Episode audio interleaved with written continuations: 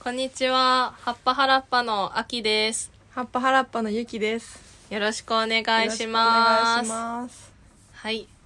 今月も、はらっぱラジオを始めたいと思います。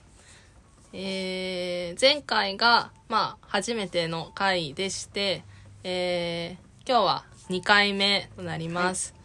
はい。えっ、ー、と、1回目の9月に、えー、撮ったやつは、えー、載ってますので、ぜひ皆さんそっちをまだの方がいたら、ぜひそっちも聞いてみてください。よろしくお願いします。はい。はい。じゃあ、え ー、はらっぱラジオの説明を、ゆきさん、ちょっと簡単にお願いしてもいいですかあちょっと私がはいはい。えっと、葉っぱはらっぱっていうのは、あの、新潟に住んでいる二人の20代の。えー、2人でやっているユニットで、はいえっと、ジンを作ったり本を売ったりしてるんですけど、うまんあ、そもそもあのなんかモヤモヤした日常のこととかなんかちょっと気になったことをシェアする仲だったので、うんじゃあそのおしゃべりをラジオっぽくしてみましょうして みよう、まあ、むしろラジオっぽくっていうかラジオなんだけど、うんうんうん。まあ、ずいつもやってる雑談をみんなにも共有したいねみたいな感じで始めたラジオです。はい。よよろしくお願いろししくおます。第2願い回。します。はい。今月は、何を話そうかなって考えてたんですけど、えっ、ー、と、今月私、誕生日だったんです よ。はい、そうでしたはね。い、そうでしおめ たでと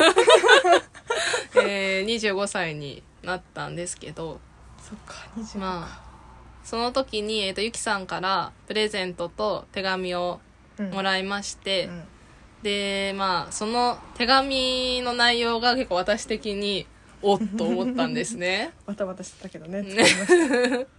あのまあなんて説明すればいいのなんかまあ大大丈夫っていう感覚についての話だったんですけど、うんその誰かといることの大丈夫っていう話でまあ大丈夫の幕っていうことが書いてたんですよ。うん で最初はなんどういう意味なんだろうなと思ってなんかわわかるようでなんかでもちょっとわからなくてえ家帰って読んだんだよね。そうそうあの、渡した時はもうなんか、いろんな人がいたし、ね。そうそういろんな人がいたから、家帰ってプレゼント開けて手紙を読んでってしたんですけどうん。なんか最初は正直いまいちピンとこなく てででもそれからちょっと経って最近なんか私的にもしかしてこれかなっていう出来事があってなんかそれと答え合わせが こういう意味ですかってのを今日話せたらいいかなと思って。うんうんうんうんます。で、はいまあ、まず最初にゆきさんから、その、手紙のね、内容の意味というか、 解説ね。解。説、そう そう、あの手紙何だったんですかっていうのはを、いちょ。っと話してもらいたいんですけど、そういいですかはい、大丈夫です。もうね、あのー結構ねバタバタしてたのよ。だいうん誕生日プレゼントを用意する時間がそんなになくうんうて、ん。でもなんかあきちゃんには本当一年を通してうん、本当にお世話になったしう、ん、あのーこれはなんか。でい一年中お世話になってた割に最近会ってなかったから、うんなんか最近の私の頭の中にある何かを手紙に出しとこうと思って何かを。そうで、んあ最近の私のキーワードは「大丈夫」の幕だと思っておー、もうなんか手紙の後半にちょろっとそうね。なんかちょろっと書いてた。ちょろっと書いたっていうなんかうわこれは絶対に分かんないだろうなと思いながうんら書いて、うんで。もその後解説もせず放置してたらあきちゃんから、うん。なん、かあれ分かった気がする」っていう LINE が来て、うん。あよかったなって思ったんですけどそう。 なんか、あのねちょっとね、うん分かったなって思った時に言いたくなって、なんかあの話分かった気がしますって突然 LINE を送るっていう。でも私もその時それぐらいにあきちゃんに LINE しようとしてたからちょうどよかったなって感じだったんですけど。うんえっと、大丈夫の幕っていうのはリスナーさん全く多分ついてこない、 そう。えっと、うんあのー最近なるほどと思った、えーなんかその発言が2つぐらいあって1つ目はあのオンラインでやったイベントの時にその私が企画側だったんですけど参加者の一人の人が感想の感想を言ってくださいっていう時になんかあのーなんか一人で考えて生きていくのってすごい自由だと思ってたけどなんか誰かがあ他他者か、まあ、他者っていう感じ他者の目を気にせずに一人で生きていくっていうのがすごい自由であのーそれはそれで生きやすいのかなって思ってたけどうんあのーまあ家族だったり友達だったりそれ以外の地域の人だったりになんか関わられながらっ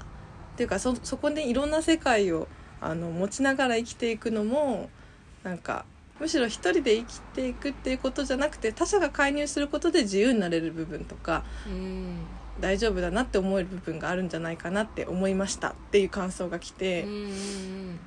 でそれで私も個人で生きていくことと集団で生きていくことのなんかバランスだったりあのーまあどうやって共存していけばいいんだろうなみたいなのを考えてたのでその一言は結構刺さってうんうんっていうのともう一つはなんか、うんうんあの普通に、えー FM ラジオを聞いてた時に思ったんですけどなんかラジオって相談コーナーみたいなのあるじゃないですか。はいはいでなんかこう専門家のすごいこうママみたいな人が相談聞いたりとか、うんあと逆にこうマスターみたいな人がうん相談聞いたりしてでリスナーさんが電話だったりメールだったりで結構深刻な悩みうんもう家族が仲違いしちゃってとか、うんいじめられてるんですとか恋愛が本当にうまくいかないとか、うんそういう相談をしてるのを聞いていてなんかいろんなアドバイスはするんですけど結構ラジオの相談に乗ってくれる側の専門家の人たちみんな結局大丈夫だよっていういううん役目なのかなって思った、はいそううんうんやっぱあの一人で考えてるとあの思考の方向がマイナスの方にどんどん行きがちなのかなって、うんでそれが何人かで集まってあのそれについて考えてると意外と楽になるっていうかプラスの方に行けるのかなっていうのをラジオ聞いててちょっと思ってで前置きが長いですけど でなんていうか一人暮らしとかその単身の私たちみたいなうん20代って、本当に仕事も恋愛もそれ以外のことでも浮き沈みがうん激しいとは思うんだけど、うんなんかその沈んだ時に本当に絶望的になっちゃうのは孤独な時でうんなんかでも沈んだ時に支えてくれる膜っていうか一番外側にあるうんうんあの膜はその人といることでできる大丈夫な膜なんじゃないかなっうんていう大丈夫の膜、皆さんわかりますかいや分かりづらい話ですけどね。なんか、まあ、これもすごい感覚的な話なのでわかるわからないが正直あるかなと思うんですけど私が思ったのはそれこそそのゆきさんがもらった感想と近いんですけどあのずっと一人でも大丈夫の大丈夫を作ろうとしてたなと思って私自身が。なんか特に社会人になってからのこの3年間なうん、もちろん友達もいるし遠くに家族もいるけどでも私は一人で新潟で生きていける大丈夫どこでも一人で生きていけるっていうのをうん結構作ろうとしていてうんただ今回この手紙をもらって誰かからもらう大丈夫はあるんだなというかうんうん誰かといることでとか誰かから受け取って大丈夫になるっていう状況もあるなぁと思ってうんうんうんなんか一人でも大丈夫っていうのも自分を守ってくれるしなんか忘れちゃいけない自立していくっていう上で忘れちゃいけないことだと思うけどうんうんでもなんかそれにとらわれすぎると突然寂しくなったりとか。うんあとなんか自分でもうどうしようもない手立てがない時に助けてって言いづらくなっちゃうかなと思って、でなんかあなんかちょっと考え方を変えれるかもっって思ったんですね、うんでその時にまあ私今柏崎に住んでて結構若い世代でまあいろいろ頑張ってる人たちと集まるっていうか友達がいるんですけどその子たちと本当今年に入ってすごい久しぶりにあ何人かで集まってうんいろいろ話をした時にうんうんなんか自然と「あのー、アジサイ読んだよ」って言ってもらったり「売れ行きはどうなの?」って聞かれたりうんうんあと私、まあ、柏崎の友達とあの小説を作ろうっていうのもしててでかなり進んできて、でそれに対して「小説どんな感じ?」って聞いてくれたりしてなんか単純にすごく嬉しくて私がやりたいって言ってたことをやりたいって言いふらしてたことをこうやって応援してくれる気にかけてくれるってのがすごく嬉しくてうんでなんか私たち私は多分この人たちがいるからこんこの人たちからもすごい大丈夫をもらってるなと思ってうんうんあなんかこの支えられてるなと思えたりあの気にかけてもらえるなっていうのがなんかそこから得られるものがすごくあってうんピンときたんですようんうね。んうんやっといやっとでもピンときてよかったピンと きて SNS 見たり一人でねうんあとその最近ちょっと若い人がとかあの自分で命を絶つみたいなニュースもあるじゃないですか、うんうんなんか結構負のものが世の中とか自分の身の回りに結構起きた時に一人で立ち上がったりとかその空気を消し去るのはすごい大変だなと思ってうんうんなんか何かの拍子にああの落っこちちゃうっていうかな結構本当に生活にを続けていけないぐらい落っこちちゃうみたいなことがなんかありえそうな気がしちゃあって、うんなんかそれをあのそれも実は頼りないように見えてその人とのつながりみたいなところが救えるのかもなーっていうむしろそこに期待をしたいと思っている、ううんん、感じがするなー。でもさっきゆきさんが言った通りなんか一人で考えてるとどんどんマイナスな方向に行っちゃうものがなんか2人3人でいることでなんかプラスに動くっていうことはうん誰でもなんか経験したことある気がして、うんうんうん正直根拠のない「大丈夫だよ」でもうんうん、うん、そうそうそうなんか救われる時は確実にあって、正直それを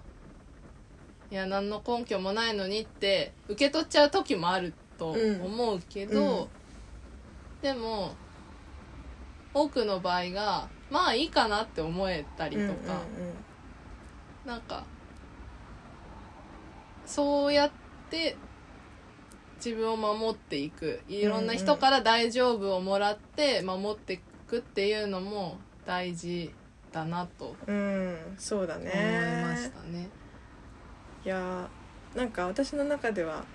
あきちゃんは一人で生きていけるのに長けてる感じがしたから、うんうんうんそういうのをあきちゃんにちょっと共感してもらえたのはよかった、うんピンときてもらったのはよかったなうん、はいまあそんなようなことを最近考えてましたね私たちの中でははい、そうですね。はい、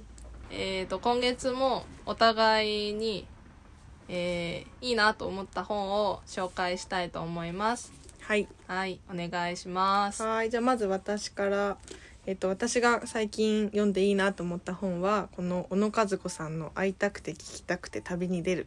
ですお結構分厚いー本なんですけど簡単にどんな本か紹介すると,、えっと小野和子さんっていうのがあのいろんな農村を歩いて民話を聞いて集めてる人うん、なんですねへで、えーこの人の集めた民話が第1話からえっ、と第何話まであったっけな結構な量入ってる本なんですーうん第17話で私まだ全部読んでないんですけど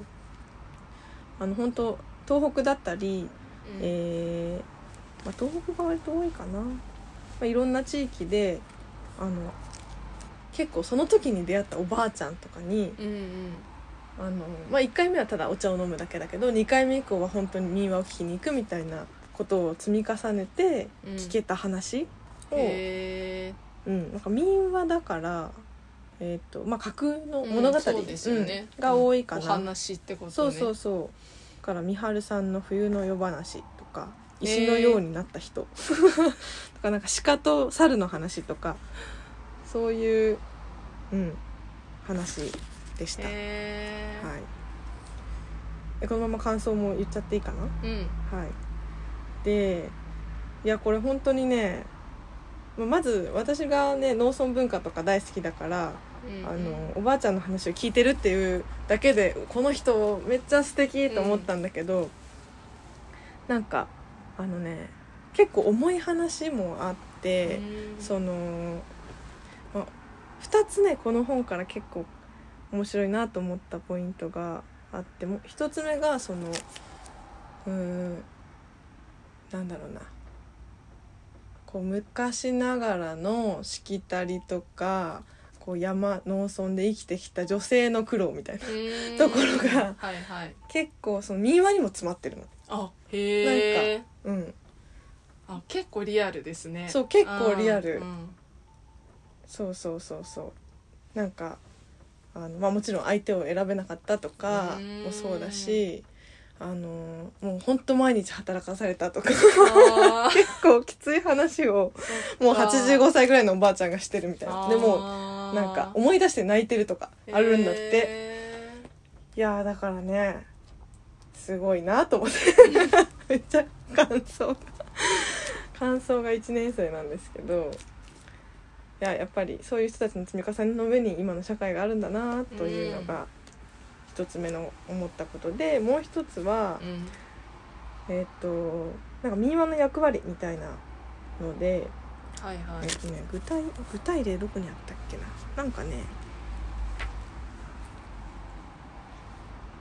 なんか侍侍なんかたた戦国時代的な話が出てきたんだけどあ、うんうん歴史上の人物うんうがんそのこの山には実は隠れてたみたいな。うんうんあのはいはいよくあるじゃんあの柏崎とかでもさ、うあのーこの石碑はんうん有名な誰々の孫なんだみたいなのとかを言われるのよはいはい私結 構あるある田舎にうんえー」みたい な全然わかんないねうどんっちも名前わかんないみたみいんな。なね喋りたがそうりそそうういそううそうのでそういう話が同じようにあったんだけどえー、なんかどっちが勝ったかうんっていう事実が本当の事実じゃなくって逆、うんうんのことが民話でこう引き継がれて語り継がれてきていてへーでそれはあのえーっとちょっと待って ね大事な事実を隠すためだっけな、うんそれか、まあ、とにかくその語り継がなければいけないことを民話に託してうんうん次世代にうんあの送っていったっていう感じで事実とは関係ないっていうか嘘でも嘘でもってことそうそうそうう残すべき方を残すべき方を残して残していくみたいな役割が民話にはあったっていう。あー未来の人を思ってってことなんですかねいやうーんとねそれちょっとねどこだっけななんでだっけななんでだっけでもなんか気になるそれなんでなんだろ67ページかなうーんそれかそのその事実がその村にと、村が続いていく上であんまり都合が良くないものだったとかねううんうんうんでもその事実って言って語り継いじゃってたら、なんかそれってあんまり良くないことだなと思うんだけど、うんうん民話ですって言って語り継いでたらうんなんか別に事実とは言ってないから、うんそれはそれで物語としてまあいいいいってことになるじゃん、ううんそうですね うんうんそう思うだから物語だからって言い言え訳るもできるうんし、うん、そうそうそうそれは守ってくれるかもなんか気持ちをねうんなんかそんな感じでなんか物語に込めてあの伝えたいことを伝えるってそういう守られ方できるなって思ったあなんかー確かにね、うんそういう役割なんでしょうねきっとね伝え昔から伝わってきた物語って、ね、なんか海外とかでもそういうのありそうう、うんん、ミハエル・エンデの「モモ」とかもさ、ああうんうんなんかちょっとメッセージ性が強いはいはいと思うんですけど、あれもなんか「桃」っていう物語に入ってるから、うなんかあんまり直接的に攻撃されたりとかせずにこう、なんかみんなにシェアされているような気がして、うんうんなんか物語っていいいい幕です ねうん、いい幕かもしれないです ね確かにはいそんな感じですはい、あありりがとがとううごござざいいまますした。えー私の今月の本は伊坂幸太郎のサブマリンです。あえ読んだことないあ、本当に？うんえっ、と伊坂幸太郎すごい好きで、あのーまあ何作も読んでるんですけど、この人は本当になんか社会の一部を切り取るのがとても上手だなと思ってて、なんかうん実際に同じ時代をいこの登場人物たちは生きてるんじゃないかって時々思わせるようなリアルさとかなんか人間のキャラクターたちのなんか生々しさみたいなのがあってうん本当社会の一部をこう覗き見てる気持ちになるんですけど、まあ、この「サブマリン」は家庭裁判所調査官っていう、まあ、仕事の人たちが、まあ、少年事件を扱っててそのまあうん加害者になった少年たちをこうサポートっていうか、まあうん、うんうん見てるんですよね。でうんそれは別にこの調査官たちは彼らを法で裁くわけでもなく、うんあのー励ますわけでもなくただ加害者として生きていく彼らをうん見守っているただ見つめている感じで最後ちょっと救われたなって思う瞬間があって、うんそれはぜひ読んで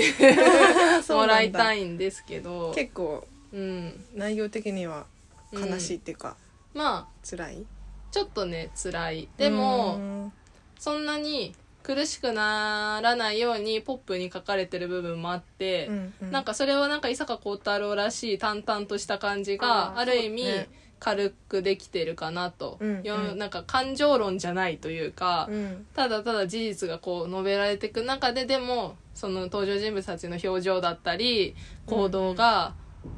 あのちょっと色が物語に色をつけてるなと思って、うんで最後はちょっと畳みかけられるんですけど、うんまあ、それも普通に面白いし読書体験としてはすごい最高だなと思っていてまあ私小説好きなのであので伊坂幸太郎の中でも特に「サブマリン」好きなのでぜひ読んでもらえたらなと思ってえー紹介しま読んでしみよた。なんかさ、チルドレンはい、うん、のあ表チ紙ルとドレンそうそうチルドレンの多似て分る続編あそうなっていんうかだ多分私逆に「チルドレン」を読んでなくてあれなんだけど、その多分、そうかそ同じうかなんかそのねイメージがあうんうるん登場人物がいる気がしまうす、んはい、ぜひ読んでみぜてひく読んださでみいてください少年ね罪を犯しちゃった少、なんかその罪を犯しちゃった少年の話をうん書いてた他の本のこととか思い出してた、あ ああるうん、そう時々あるねそういう内容ねそうそういや最近の若者は論があんまり好きじゃないっていう話もしたいなああしましょうしたいあちょっとまあでもままた長くなっちゃうのでーねまた次回かな若い人はさっていうのがさそう本当に嫌であ若い人はこういう言葉遣いをするよねっていうのをまたこれラジオでやってたんだけど、はいなんかはいすごい切り離して考えてるっていうか、うんねいやその若者が育ったのは環境っていうか社会でしょ、みたいな社会の影響はあるんだからっうんうんて思うなんかそんなでその社会みんなで生きてるはそうずのそう社みんなで会なのに作ってる社会だから、なんなんでか若者だけ取り出して「やいのやいの」言うのは何なんだって思あってた ー今度にしましょう今度にしようはい すいません火がついちゃいますので はいじゃあ今月も短い時間でしたがお付き合いありがとうございましたまた来月もお楽しみにそれでは葉っぱはらっぱでしたバイバイイ